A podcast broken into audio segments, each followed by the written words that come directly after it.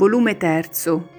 I diversi frutti della predicazione degli Apostoli nella città di Ascalona. Ubbidienti all'ordine avuto, i gruppetti degli Apostoli vengono uno dopo l'altro presso la porta della città. Ancora Gesù non c'è, ma presto sopraggiunge da una vietta che costeggia le mura. Il maestro deve aver avuto buona sorte, dice Matteo, guardate come sorride. Gli vanno incontro ed escono insieme dalla porta riprendendo la via maestra che è costeggiata dalle ortaglie del sobborgo.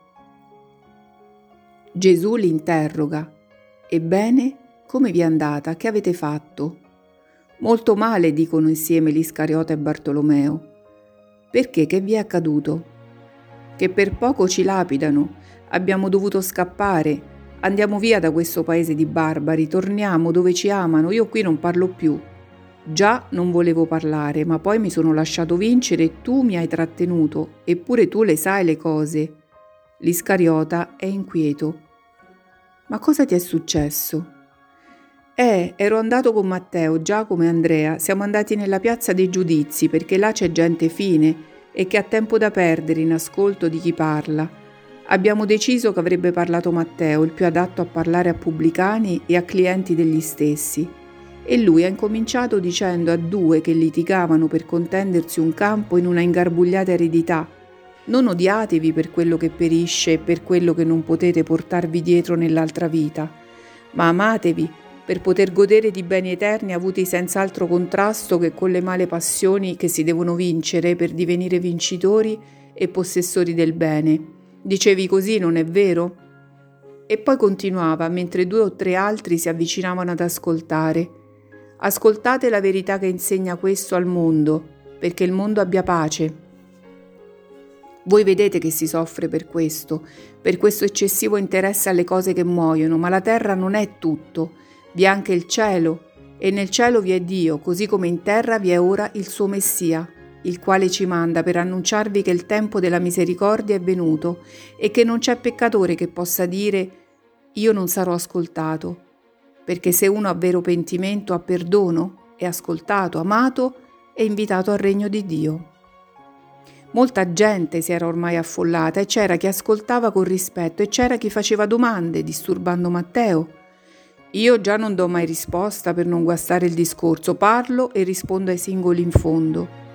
Se lo tengono a mente quello che vogliono dire, tacciano. Ma Matteo voleva rispondere subito e anche noi si era interrogati ma c'era anche chi sogghignava dicendo ecco un altro pazzo. Certo viene da quella tana di Israele. Sono gramigne che si distendono dappertutto i giudei. Ecco, ecco le loro eterne fandonie. Loro hanno a compare Dio, sentili. È sul filo della loro spada e nell'acido della loro lingua. Ecco, ecco, ora tirano in ballo il suo Messia, qualche altro frenetico che ci tormenterà come sempre fu nei secoli. Peste a lui e alla razza. Allora ho perso la pazienza. Ho tirato indietro Matteo che continuava a parlare sorridendo come se gli facessero degli onori e ho cominciato a parlare io prendendo Geremia a base del mio discorso. Ecco che le acque salgono da settentrione e diverranno un torrente che inonda. Al loro rumore ho detto, perché la punizione di Dio su voi, razza malefica, avrà rumore di molte acque, invece saranno armi e armati della terra, e celesti frombolatori dei cieli, tutti mossi per ordine dei capi del popolo di Dio, per punirvi della vostra pervicacia. Al loro rumore voi perderete il vigore, vi cascheranno superbie, cuori, braccia, affetti, tutto. Sterminati sarete, avanzi dell'isola del peccato, porta dell'inferno Avete rimesso Boria perché siete stati ricostruiti d'Erode? Ma ancora più rasati fino a farvi calvi senza rimedio. Sarete colpiti da ogni castigo nelle vostre città e villaggi, nelle valli e nelle pianure. La profezia non è morta ancora e volevo continuare, ma ci si sono avventati contro e solo perché una provvidenziale carovana passava da una via ci siamo potuti salvare perché già volavano le pietre. Hanno colpito i cammelli e i cammellieri, è successo un parapiglia e noi ce la siamo filata. Dopo siamo stati quieti in un cortiletto di sobborgo. Ah, io non ci vengo più qui. Ma scusa, li hai offesi? La colpa è tua. Ora si capisce perché sono venuti così ostili a cacciarci, esclama Natalaele. E continua. Ascolta, maestro, noi, ossia Simone di Giona, io e Filippo eravamo andati verso la torre che dà sul mare. Là c'erano dei marinai e dei padroni di navigli che caricavano le merci per Cipro, per la Grecia e anche più lontano, e imprecavano al sole, alla polvere, alla fatica. Bestemmiavano la loro sorte di filistei, schiavi, dicevano dei prepotenti, mentre potevano essere re. E bestemmiavano i profeti e il tempio, e noi tutti. Io volevo andare via di là, ma Simone non volle, dicendo No, anzi, sono proprio questi peccatori che dobbiamo avvicinare. Il Maestro lo farebbe e lo dobbiamo fare anche noi. Parla tu, allora, abbiamo detto io e Filippo. E se non so fare, ha detto Simone. Allora ti aiuteremo noi, abbiamo risposto. E Simone allora è andato sorridente verso due che sudati si erano seduti su una grossa balla che non ce la facevano essare sul naviglio e ha detto È pesante, non è vero? Più che pesante è che siamo stanchi e bisogna avere ultimato il carico, perché il padrone lo vuole. Vuole salpare nell'ora della calmeria, perché questa sera il mare sarà più forte e bisogna avere superato gli scogli per non avere pericolo. Scogli in mare? Sì, là dove l'acqua bolle, posti brutti. Correnti, eh? Già, il vento del mezzogiorno gira la punta e là si scontra con quella corrente. Sei marinaio? Pescatore, di acqua dolce, ma l'acqua è sempre acqua e il vento vento. Ho bevuto anch'io più di una volta e il carico mi è tornato al fondo più di una volta. Bello e brutto, mestiere il nostro, ma in tutte le cose c'è il bello e il brutto, il buono e il malvagio. Nessun posto è tutto di cattivi, né nessuna razza è tutta crudele. Con un poco di buona volontà ci si mette sempre d'accordo e si trova che dappertutto c'è della brava gente. Su, vi voglio aiutare. Simone ha chiamato Filippo dicendo Forza, prendi di lì, che io prendo di qui. E questa brava gente ci conduce là sulla nave alle stive. Non volevano i filistei, ma poi hanno lasciato fare. Messo a posto il fagotto e altri ancora che erano sul ponte. Simone si mise a lodare la nave, come lui sa fare, a lodare il mare, la città, così bella vista dal mare, a interessarsi di navigazione marina, di città, di altre nazioni, e tutti intorno, tutti a ringraziarlo, finché uno chiese, ma tu di dove sei? Del mare di Galilea, ma come vedete non sono una tigre. È vero, cerchi lavoro? Sì, e io ti prendo se vuoi, vedo che sei un marinaio capace, disse il padrone. Io invece prendo te. Me? Ma non hai detto che cerchi lavoro? È vero, il mio lavoro è portare gli uomini al Messia di Dio. Tu sei un uomo, sei dunque un lavoro per me. Ma io sono filisteo. E che vuol dire? Vuol dire che voi ci odiate e ci perseguitate dal tempo dei tempi. Lo hanno detto i vostri capi sempre. I profeti, eh? Ma ora i profeti sono voci che non urlano più. Ora c'è il solo, grande, santo Gesù Egli non urla, ma chiama con voce di amico. Egli non maledice, ma benedice.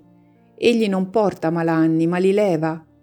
Egli non odia e non vuole che si odi, ma anzi ama tutti e vuole che noi si ami anche nemici. Nel suo regno non ci saranno più vinti e vincitori, non più liberi e schiavi, non più amici e nemici. Non ci saranno più queste distinzioni che fanno male, che sono venute dalla malvagità umana ma solo ci saranno i suoi seguaci, ossia gente vivente nell'amore, nella libertà, nella vittoria su tutto quanto è peso e dolore. Io ve ne prego, vogliate credere alle mie parole e avere desiderio di lui. Le profezie sono state scritte, ma egli è più grande ancora dei profeti e per chi lo ama sono annullate le profezie. Vedete questa bella vostra città? Più bella ancora la ritrovereste in cielo se giungeste ad amare il Signore nostro Gesù, il Cristo di Dio. Così diceva Simone, bonario e ispirato insieme, e tutti lo ascoltavano con attenzione e rispetto, sì, rispetto. Poi da una via sono sbucati, vociando, dei cittadini armati di bastoni e pietre ci hanno visti e riconosciuti alla veste per forestieri, e forestieri, ora capisco, della tua razza, o oh Giuda, e ci hanno creduti della tua risma. Se non ci proteggevano quelli del naviglio, si stava freschi. Hanno calato una scialuppa e ci hanno portati via per mare, facendoci scendere sulla spiaggia presso i giardini del mezzogiorno. e siamo tornati di là, insieme ai coltivatori dei fiori per i ricchi di qui. Ma tu, Giuda, rovini tutto. È quella la maniera di insolentire? È verità. Va saputa usare. Anche Pietro non ha detto bugie, ma ha saputo parlare, ribatte Natanaele. Oh, io, dice Pietro, ho cercato di mettermi nel maestro, pensando lui sarebbe dolce, io pure allora, dice semplicemente. Io amo la maniera forte, è più regale. La tua solita idea. Hai torto, Giuda, è un anno che il maestro ti va correggendo da questa idea, ma non ti presti alle correzioni. Sei tu pure ostinato nell'errore come questi filistei su cui ti avventi, rimprovera Simone lo zelote. Quando mai mi ha corretto per questo? E poi ognuno ha il suo modo e lo usa. Simone Zelote ha persino un sussulto sentendo queste parole, guarda Gesù che tace e che a quello sguardo che ricorda risponde con un lieve sorriso d'intesa. Non è una ragione questa, dice calmo Giacomo d'Alfeo e continua. Noi siamo qui per correggerci prima di correggere. Il Maestro è stato prima il Maestro di noi. Non lo sarebbe stato se non avesse voluto che noi mutassimo le nostre abitudini e idee. Era Maestro per la sapienza? Era? Eh, dice serio il Taddeo. Oh, quanti cavilli, eh sì. E anche per il resto, Maestro, non solo per la sapienza. Il suo ammaestramento va a tutto quanto è in noi Egli è perfetto, noi imperfetti. Sforziamoci dunque a diventarlo, consiglia dolcemente Giacomo di Alfeo. Non vedo di avere fatto colpa, è perché è una razza maledetta, tutti perversi. No, non lo puoi dire, prorompe Tommaso. Giovanni è andato fra gli infimi, i pescatori che portavano i pesci ai mercati, e guarda questo sacco umido. È pesce prelibato, si sono levati il guadagno per darcelo. Per paura che non fosse fresco a sera quello del mattino, sono tornati in mare e ci hanno voluti con loro. Pareva di essere sul lago di Galilea ti assicuro che se il luogo lo ricordava, se lo ricordavano le barche colme di visi attenti, ancor più lo ricordava Giovanni. Pareva un altro Gesù. Le parole gli scendevano dolci come il miele dalla bocca ridente e il suo viso sfavillava come un altro sole, come ti assomigliava, maestro. Io ero commosso. Siamo stati per tre ore sul mare, in attesa che le reti stese fra i gavitelli fossero colme di pesce, e sono state tre ore di beatitudine. Poi volevano vedere te, ma Giovanni ha detto: Vi do appuntamento a Cafarnao. Così come avesse detto: Vi do appuntamento sulla piazza del vostro paese. Eppure hanno promesso: Verremo. E hanno preso nota e abbiamo dovuto lottare per non essere caricati di troppo pesce. Ci hanno dato di quello più fino. Andiamo a cuocerlo questa sera gran banchetto per rifarci del digiuno di ieri. Ma che hai detto mai? chiede interdetto l'Iscariota. Ma nulla di speciale, ho parlato di Gesù, risponde Giovanni. Ma come ne parli tu, anche Giovanni ha preso i profeti, ma li ha capovolti, spiega Tommaso. Capovolti? chiede stupefatto l'Iscariota. Sì, tu dai profeti hai estratto l'asprezza, egli la dolcezza, perché infine il loro stesso rigore è amore esclusivo e violento, se vuoi, ma sempre amore, verso le anime che vorrebbero tutte fedeli al Signore. Non so se lo hai mai riflettuto, tu, l'educato fra gli scribi. Io sì, per quanto orafo anche l'oro si martella e si crogiola, ma per farlo più bello, non per odio, ma per amore così profeti con le anime. Io lo capisco forse appunto perché sono orafo. Ha preso Zaccaria nella sua profezia a carico di Adrach e Damasco e giunto al punto a tal vista Scalona sarà presa da spavento e Gaza sarà in gran duolo e anche a Caron, perché è svanita la sua speranza, Gaza non avrà più re, si è messa a spiegare come tutto questo è venuto perché l'uomo si è staccato da Dio e parlando della venuta del Messia che è perdono di amore, ha promesso che da una povera regalità, quali figli della terra si augurano per la loro nazione, gli uomini che seguiranno il Messia nella sua dottrina giungeranno ad avere una regalità eterna e infinita nel cielo. Dirlo è niente, ma sentirlo pareva di sentire una musica e di salire portato dagli angeli. Ed ecco che i profeti, che a te hanno dato legnate, a noi hanno dato pesci squisiti. Giuda tace, sconcertato. E voi? chiede il maestro ai cugini e allo zelote. Noi siamo andati verso i cantieri, anche noi abbiamo preferito andare dai poveri, ma c'erano anche ricchi filistei che sorvegliavano la costruzione dei loro navigli. Non sapevamo chi avrebbe parlato e allora come bambini abbiamo giocato ai punti. Giuda ha gettato fuori sette dita, io quattro, Simone due. Toccava a Giuda e ha parlato, spiega Giacomo d'Alfeo. E che ha detto? chiedono tutti. Mi sono francamente fatto conoscere per quello che sono, dicendo che alla loro ospitalità chiedevo la bontà di accogliere la parola del pellegrino, che vedeva in loro tanti fratelli, avendo un'origine e una fine comune, e la speranza non comune ma piena di amore di poterli portare con sé nella casa del Padre e chiamarli fratelli in eterno nella grande gioia del cielo. Ho detto poi, è detto da Sofonia, il nostro profeta, la regione del mare sarà luogo di pastori, ivi avranno i loro pascoli e la sera riposeranno nelle case di Ascalona. E ho svolto il pensiero dicendo così, il pastore supremo è giunto fra voi, non armato di frecce, ma di amore. Vi tende le braccia, vi indica i suoi pascoli santi. Non ricorda il passato altro che per compassionare gli uomini del grande male che si fanno e che si sono fatti come bimbi folli, con l'odio, mentre avrebbero potuto levare tanto dolore con l'amarsi a vicenda, perché fratelli sono questa terra, ho detto, sarà luogo di pastori santi, i servi del pastore supremo che già sanno che qui avranno i loro pascoli più fertili e le greggi più buone, e il loro cuore nella sera della loro vita potrà riposare pensando ai vostri cuori e a quelli dei figli vostri, più familiari di case amiche, perché avranno a padrone Gesù, Signore nostro. Mi hanno capito, mi hanno interrogato, Anzi, ci hanno interrogato e Simone ha narrato la sua guarigione, mio fratello, le tue bontà verso i poveri. La prova, eccola, questa pingue borsa per i poveri che troveremo per via. Anche a noi profeti non hanno fatto male. L'Iscariota non fiata. Ebbene, conforta Gesù, un'altra volta Giuda farà meglio. Egli ha creduto di fare bene facendo così. Avendo perciò agito con fine onesto, non ha peccato in nessun modo, e io sono contento anche di lui. Fare l'apostolo non è facile, ma poi si impara. Una cosa mi spiace di non aver avuto questi denari prima e di non avervi trovato. Mi sarebbero occorsi per una famiglia disgraziata. Possiamo tornare indietro, è presto ancora, ma scusa maestro, come l'hai trovata? Che hai fatto tu? Proprio nulla? Non hai evangelizzato? Io ho passeggiato. Col silenzio ho detto ad una meretrice lascia il tuo peccato.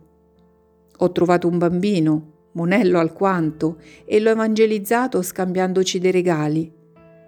Io ho dato la fibbia che Maria Salome mi aveva messo alla veste a Betania e lui mi ha dato questo suo lavoro. E Gesù si leva dalla veste il fantoccio caricaturale, tutti osservano e ridono. Poi sono andato a vedere degli splendidi tappeti che uno di Ascalona fa per venderli in Egitto e altrove. Poi ho consolato una bambina senza padre e le ho guarito la madre. E basta. E ti pare poco? Sì, perché c'era bisogno anche di denaro e io non ne avevo. Ma torniamo dentro noi che non abbiamo dato noi a nessuno, dice Tommaso. E il tuo pesce? scherza Giacomo di Zebedeo. Il pesce? Ecco, voi che siete con l'anatema addosso, andate dal vecchio che ci ospita e cominciate a preparare. Noi si va in città. Sì, dice Gesù, però io vi mostro la casa da lontano. Ci sarà gente, io non vengo, mi tratterrebbero, non voglio offendere l'ospite che ci attende col mancare al suo invito. La scortesia è sempre anticarità. L'Iscariota abbassa ancora più il capo e diviene paonazzo. Tanto cambia colore ricordando quante volte lui è caduto in quella colpa. Gesù riprende, voi andate nella casa e cercate della bambina, non c'è che lei di fanciulla, non potete sbagliare, Le darete questa borsa e direte, questa te la manda Dio perché hai saputo credere, per te, la mamma e i fratellini, non di più. E venite subito indietro, andiamo. E il gruppo si divide, andando Gesù con Giovanni, Tommaso e i cugini in città, mentre gli altri vanno verso la casa dell'ortolano filisteo.